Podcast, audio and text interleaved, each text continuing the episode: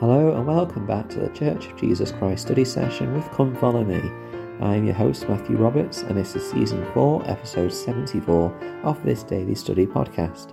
Thank you so much once again for joining us as we continue with our study of this week's Come Follow Me materials, study in Genesis chapters 37 to 41 um, and uh, in the week of March the 7th to March the 13th.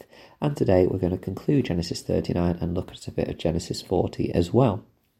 So, uh, as we learned yesterday, we found a bit of a problem with Joseph um, and Potiphar's wife. Now, we haven't reached the climax of this um, experience yet, and so we spoke about how day by day um, Joseph hearkened not un- unto her. But of course, you know, he was a slave in Potiphar's house. He couldn't exactly get himself away from the temptation properly um, because she lived there and he was working there. And so it was a very difficult situation. Sometimes, sometimes in our lives, we may find ourselves in a situation where we cannot completely remove ourselves, but the way in which we conduct ourselves is so important. And we need to be careful uh, that we do not find ourselves in a more tricky situation. Um, Joseph does find himself in a more difficult situation. He um, he goes about his business around the house one day, um, and there was none of the men of the house there within. Now, this could be a complete coincidence. Uh, perhaps Potiphar's wife uh, orchestrated this. But in verse 12, it says, And she caught him by his garment, saying, Lie with me. And he left his garments in her hand and fled and got him out. Um, now, obviously, the word garment here indicates um, clothing at this time. Uh, we This doesn't refer to uh, what we would uh, refer to in the Church of Jesus Christ of Latter day Saints as a garment. However, I think it is interesting that we know that the, the garment is meant to be a protection uh, for us. Um, and here, uh, Joseph just flees, he runs. Uh, Elder L. Tom Perry says this quote, We learn a great lesson from Joseph. When he was presented with a temptation, he immediately separated himself from even the appearance of evil. All of us have events in our lives which find us in challenging situations. Um, even making the right choices did not free Joseph from the challenges he, he faced in life. When Potiphar returned to his home, his wife complained to her husband that Joseph had mocked her. Potiphar was so upset that he took him and put him into the prison, a place where the king's prisoners were bound. So, this uh, this situation, um, as Elder Perry says, uh, continues where Potiphar's wife is so uh, perhaps upset that she was that uh, she did not get her way, perhaps, or uh, something like that. But she basically uh, says that uh, in verse fourteen, "He hath brought in an Hebrew unto us to mock us. He came unto in unto me to lie with me, and I cried with a loud voice." So she says that Joseph was trying to uh, make that choice with her.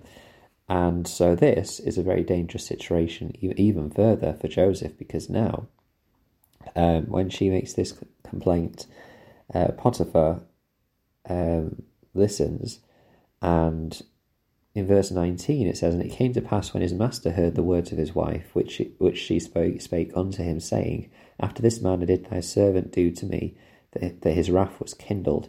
And Joseph's master took him and put him into the prison, a place where the king's prisoners were bound. Now, before we move into kind of what happens in the prison, I'd like to point out that if a servant was to do what Potiphar's wife claims Joseph had done, one would suggest and, and probably presume that in the time and the context that Joseph lived, he would not have kept his life. Uh, he would have been he would have been killed. Um, but he's not. He's sent to prison, and we don't know how long he's sent to prison. We we do presume that he was there a number of years, so quite substantial time, but it wasn't for a long time. We don't know how long he would have stayed there unless the uh, experience with Pharaoh, which we'll which we'll talk about uh, in verse uh, in the later chapters, um, happens. But we do know that he's sent to prison and not killed. Perhaps Potiphar has some suspicions. Perhaps Potiphar because we know that he trusted Joseph completely, um, doesn't think he's been given the full story of this account. And of course, we don't know what Joseph said. We don't know if Joseph claimed, first of all, that he didn't. We also don't know if he claimed what actually happened uh, about Potiphar's wife being the one to make the, the advances. So again, we are uh, we are not given some important details, which perhaps would have even been more instructive for us. But what is instructive here is that he is not killed, and either that's because Potiphar, because of Joseph, uh, Joseph's manner manner with Potiphar, because of his honesty and integrity, he doesn't believe fully that, that this is what happened, and so he to save face for himself, but also to protect Joseph's life, sends him to prison or because the Lord is with Joseph and softens Potiphar's heart. In verse 21, in fact, we read again, But the Lord was with Joseph and shewed him mercy and gave him favour in the sight of the keeper of the prison. So, whether it was the Lord's intervention to keep him alive or not, we do know that the Lord is in this and that he gives him favour in the sight of the keeper of the prison.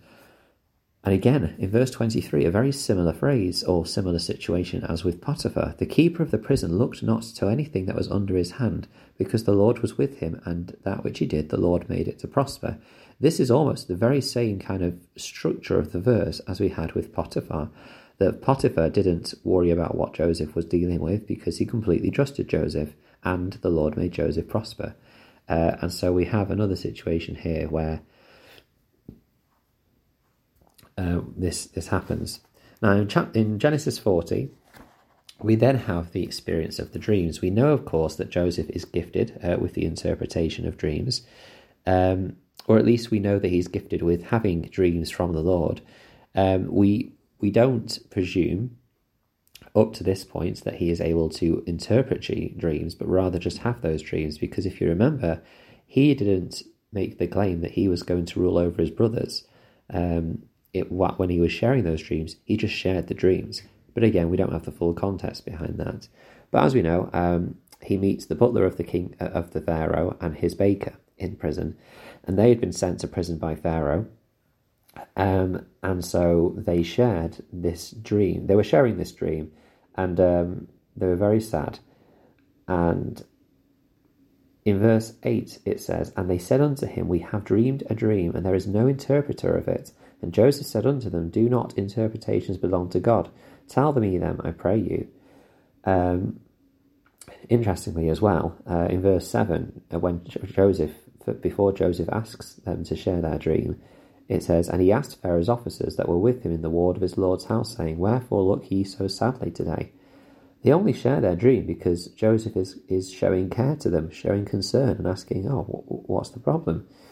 Um, and so they do. They tell them these dreams. Um, both of them, uh, I'm not going to go into detail about the dreams because I want us to be able to move into um, the final chapter tomorrow. Um, but what we do know uh, is that there was two different outcomes. Um, Joseph shares these outcomes and they come to pass. Um, that uh, the baker uh, will be killed in three days, and the butler will be released in three days. And of course, um, when this happens, uh, Joseph asks the butler to, to tell someone that he is in there. But in verse 23 it says, Yet did not the chief butler remember Joseph, but forgot him. Um, now, do we know why this is? Uh, was he just so busy he forgot? Um, in, interestingly, the footnote for forgot um, indicates the word uh, grat- in- ingratitude. And so perhaps we need to remember if we are given a blessing from the Lord, whether it's through another individual or from the Lord Himself, uh, we need to remember and show gratitude by, by remembering and being grateful for that. Um, but we'll move into Genesis chapter 41 tomorrow, uh, which then shows again a change in fortune for Joseph. Um, but again, the Lord was with him, even through this difficult trial in prison. And remember, he was in prison because he made the right choice, um, which sometimes will happen to us. Sometimes trials and difficulties come not only because we're not making the wrong choice, but in fact, we now are making the right choice. Um, but if we make those right choices, uh, the Lord will be with us and He will make those difficult trials become opportunities for blessings, which is what we see with Joseph tomorrow.